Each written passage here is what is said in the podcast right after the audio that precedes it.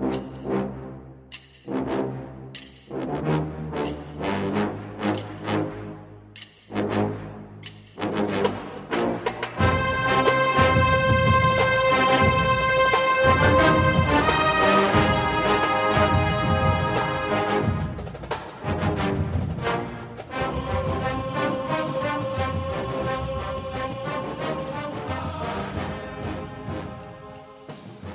Good morning, Bucknutters. Welcome to the Bucknuts Morning Five here on Wednesday, September 25th, 2019. I am Dave Biddle, very happy joined by the People's Champ, Matt Baxendale.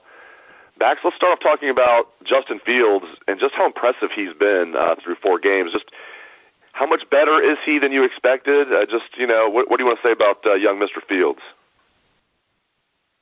He has more touchdowns through four games than Dwayne Haskins did last year. Do I need to say much more than that?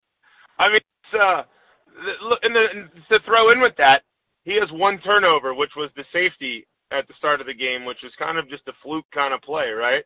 It's not like he threw a dumb pick or he wasn't protecting the football running with it, right? So he's been phenomenal. I mean, the, you can criticize a little bit about his accuracy where he throws the ball high sometimes. I think some of that's just his mechanics getting right and learning under a guru like Ryan Day. But at this point with with Justin Fields, uh, I kind of thought he'd originally have a progression like Troy Smith did the first year he took over as the starter, where it was sort of fits and starts, and he'd run the ball a lot when, you know, and then he would have games where he would look like a star, and then he'd have games where he'd struggle, and all we've seen is machine-like precision, and the, you know, I know people are there's people who are listening going, well, why didn't you think Justin Fields was going to be good? We know he was a highly rated guy. Yes, I know he's the highest rated recruit in the modern era to come to Ohio State we all were aware of how good he could be. I don't think anybody expected him to be this good this early. There's been no curve. The curve is a straight line up, and then he stayed up there. It's a right angle. It goes starts at the top and goes to the right. Like it, it, the only way that you cannot be overhyped about Justin Fields at this point is the fact that OSU's schedule has been fairly light. But Cincinnati's not a terrible team, and Fields carved them up too. So you know, I, I think there's things you're going to see development wise with him in terms of leadership. I think those are some of the more natural things that take a while. But overall, the way Justin Fields has performed has vastly exceeded anyone's reasonable expectations. And if they're telling you otherwise, they're full of it. And obviously, he's extremely talented. Um, how much credit do you give Ryan Day? Oh, a lot. Let's face it. Uh, Kirby Smart last year with Fields of Georgia kept trying to pigeonhole him as the running quarterback, right? And Jake Fromm is a perfectly good quarterback, and I understand why they made the decision that they did. But you know, Fields is a guy who can throw the ball. This is a guy who, at the Elite 11s against Trevor Lawrence, was named the top quarterback. This is a guy who everybody in the country thought was going to be a future NFL guy, and he looks very much the part right now. But that all said, Ryan Day has shown now a pretty consistent track record of being a quarterback whisperer that Jim Harbaugh only wishes he could be. Uh, Fields came here and we saw him in the spring game. He had troubles. And I think some of that was just learning a new system that he had just been thrown into. But the end of the day, this is two straight years that Ryan Day has taken a first time starting quarterback and turned him into one of the country's most productive players. That's not a coincidence. And I know both Haskins and Fields were highly recruited kids. No question about it. And both those kids had a ton of natural talent, no question about it.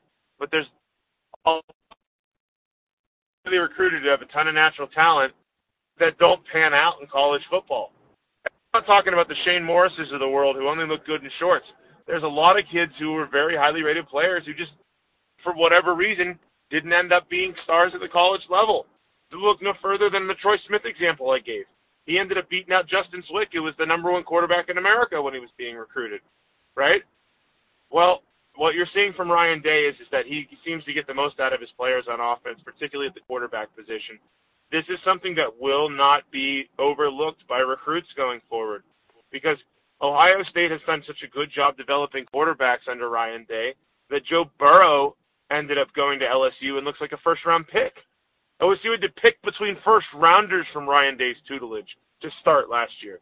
I think that says more than more than enough about the way Ohio State's developing quarterbacks under Ryan Day. Let's switch gears. Uh, Isaiah Pryor, a couple days ago, entered the transfer portal. Um, I mean, I, I don't want to say it was no surprise. I didn't see this coming. Like now that I think about it, it's really not a huge surprise. Just your reaction on Isaiah Pryor entering the portal. Well, he's not from Ohio. He had the chance to start here, and he was eventually pulled from the starter's role. He hasn't seen the field a lot, and you know he's almost on the verge of graduation. It sounds like so. What he's doing here is preserving an extra year of eligibility to play two years wherever he goes. And somewhere like a school like a Georgia Tech, closer back to home for him, he'd walk in and start from day one. And I think he realized that the level of talent here at OSU made it unlikely he was going to get back onto the field. And in the end, he made a decision for himself, and you can't be upset with the kid for that because, you know, he wants to play, and he's going to get his degree. And these are the rules that are as laid out now. So everybody plays by these rules. And you know, I think if an Ohio State fan gets mad about a kid entering the transfer portal, uh, they're being a little hypocritical because at this point, Ohio State has one of the top contenders for the Heisman Trophy of quarterback because of the transfer portal. So, you know, I wish him the best. I'm not surprised. I understand the decision he made for himself. Uh, I, I certainly look forward to him getting his degree because that's one of the goals that all these kids should have when they come to Ohio State is to leave with a degree that can set them up for the future if football doesn't end up being their career. And let's face it, it's very difficult even for kids who go to a school like OSU to make a real significant lifelong living as a football player. I know we've got the highest paid running back and the highest paid wide receiver and the NFL's best punter and all this other stuff that come from OSU.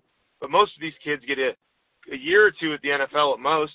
They make a little bit of money and then they need to rely on their, their degree and their real life Wednesdays and everything. So uh, I certainly hope Isaiah Pryor uh, takes advantage of his degree and goes and plays somewhere else and succeeds for a couple years. If I had to guess, it's Georgia Tech, and you know, best of luck to him. Very well said, and you know, I don't think Josh Proctor is going to play a ton now because Jordan Fuller is the free safety, and they're you know, Proctor is a free safety. Isaiah Pryor was a free safety, but you know this does it's one less I guess person to compete with behind Jordan Fuller. But when when Proctor's out there, he looks impressive to me. I think he's one of these guys that maybe isn't always as consistent as he needs to be in practice, from what I've been told. But man, when he's out there, I, I don't want to say he looks like Malik Hooker because Malik Hooker that's probably the best I've ever seen for one se- for one season. That's probably the best safety I've seen at Ohio State. Just talking about one season, not for a career. But man, Proctor when he's out there Bax, he looks good, and maybe he'll get more of a chance now. I don't know. Yeah, I would agree with you on Proctor too. He shows real natural instincts for the football, and you know, again, you cannot compare anybody to Malik Hooker, who had just that was that that whole secondary was like a blip in time of just unbelievable play. You had three first rounders on the field, four really when you include Denzel Ward.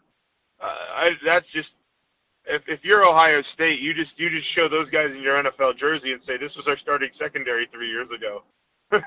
you know, like that's unbelievable. But I, I agree with you on Proctor, man. He's a kid who it feels like eventually he's going to have a breakthrough moment, and when he does break through, he's going to end up being just a star level kid. You can see he has it.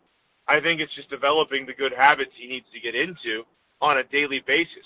And that's easy for us to say, you know, but it's so hard to actually do. You know, they talk about winning the day, and you've got to really mentally condition yourself to be able to bring it on a daily basis. And I don't know if Proctor necessarily deserves to start over Jordan Fuller, who's an NFL player in his own right.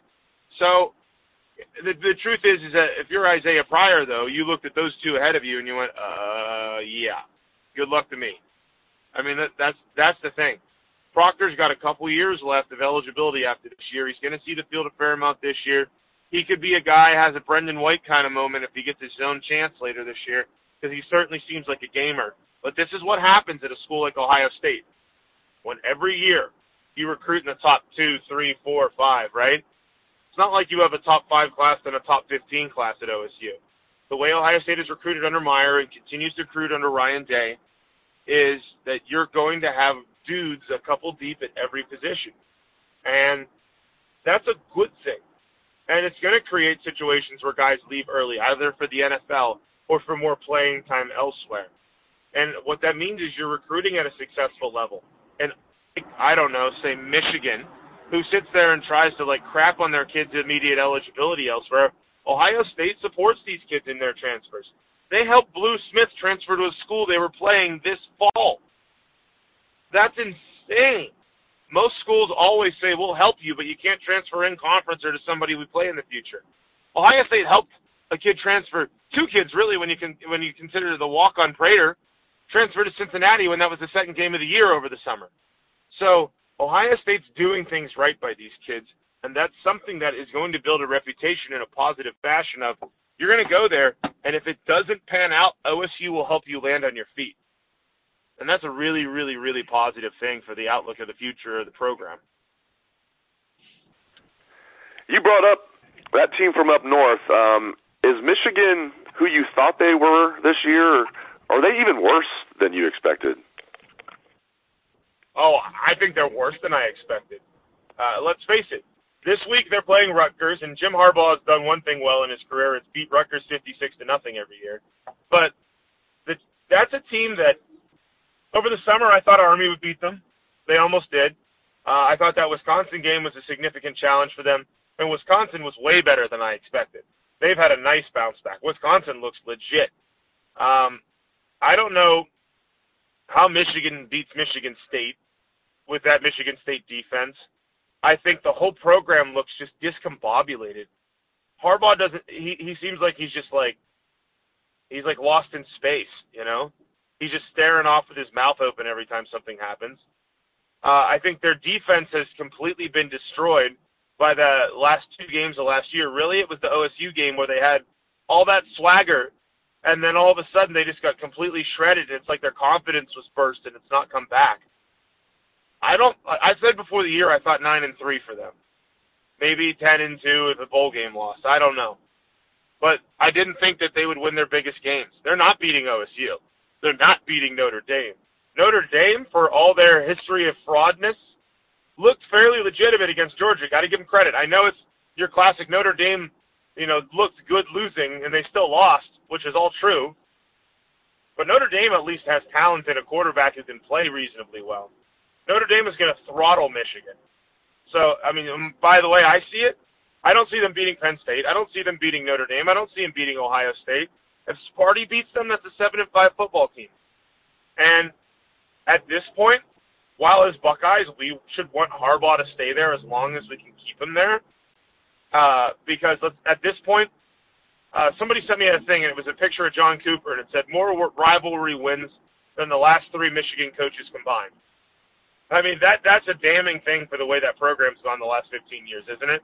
And I just don't know if they can justify keeping Harbaugh if he has a major regression this year. And he certainly looks like he doesn't know what in the world he's doing. You have to wonder if they're going to have a panic firing of Josh Gattis at some point because uh, even Harbaugh's Stone Age offense was more effective than this. It seems like they kind of got an amateur who sold them the farm, and that whole program right now is just when your wide receiver is is is retweeting a tweet that has hashtag fire Harbaugh in it, you know things are very, very, very bad up north. And for all of us, we should be gleeful at it.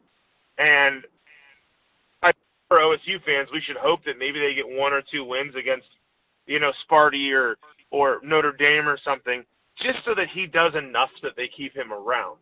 Because the idea of a Matt Campbell there is much scarier than the idea of a Jim Harbaugh there. That's for sure. Great stuff as always from the People's Champ, Matt Baxendale. Appreciate it, Bax, and I appreciate all the listeners out there for tuning into the show. Hope everyone has a great day. Let's hear that Buckeye swag, best damn band in the land.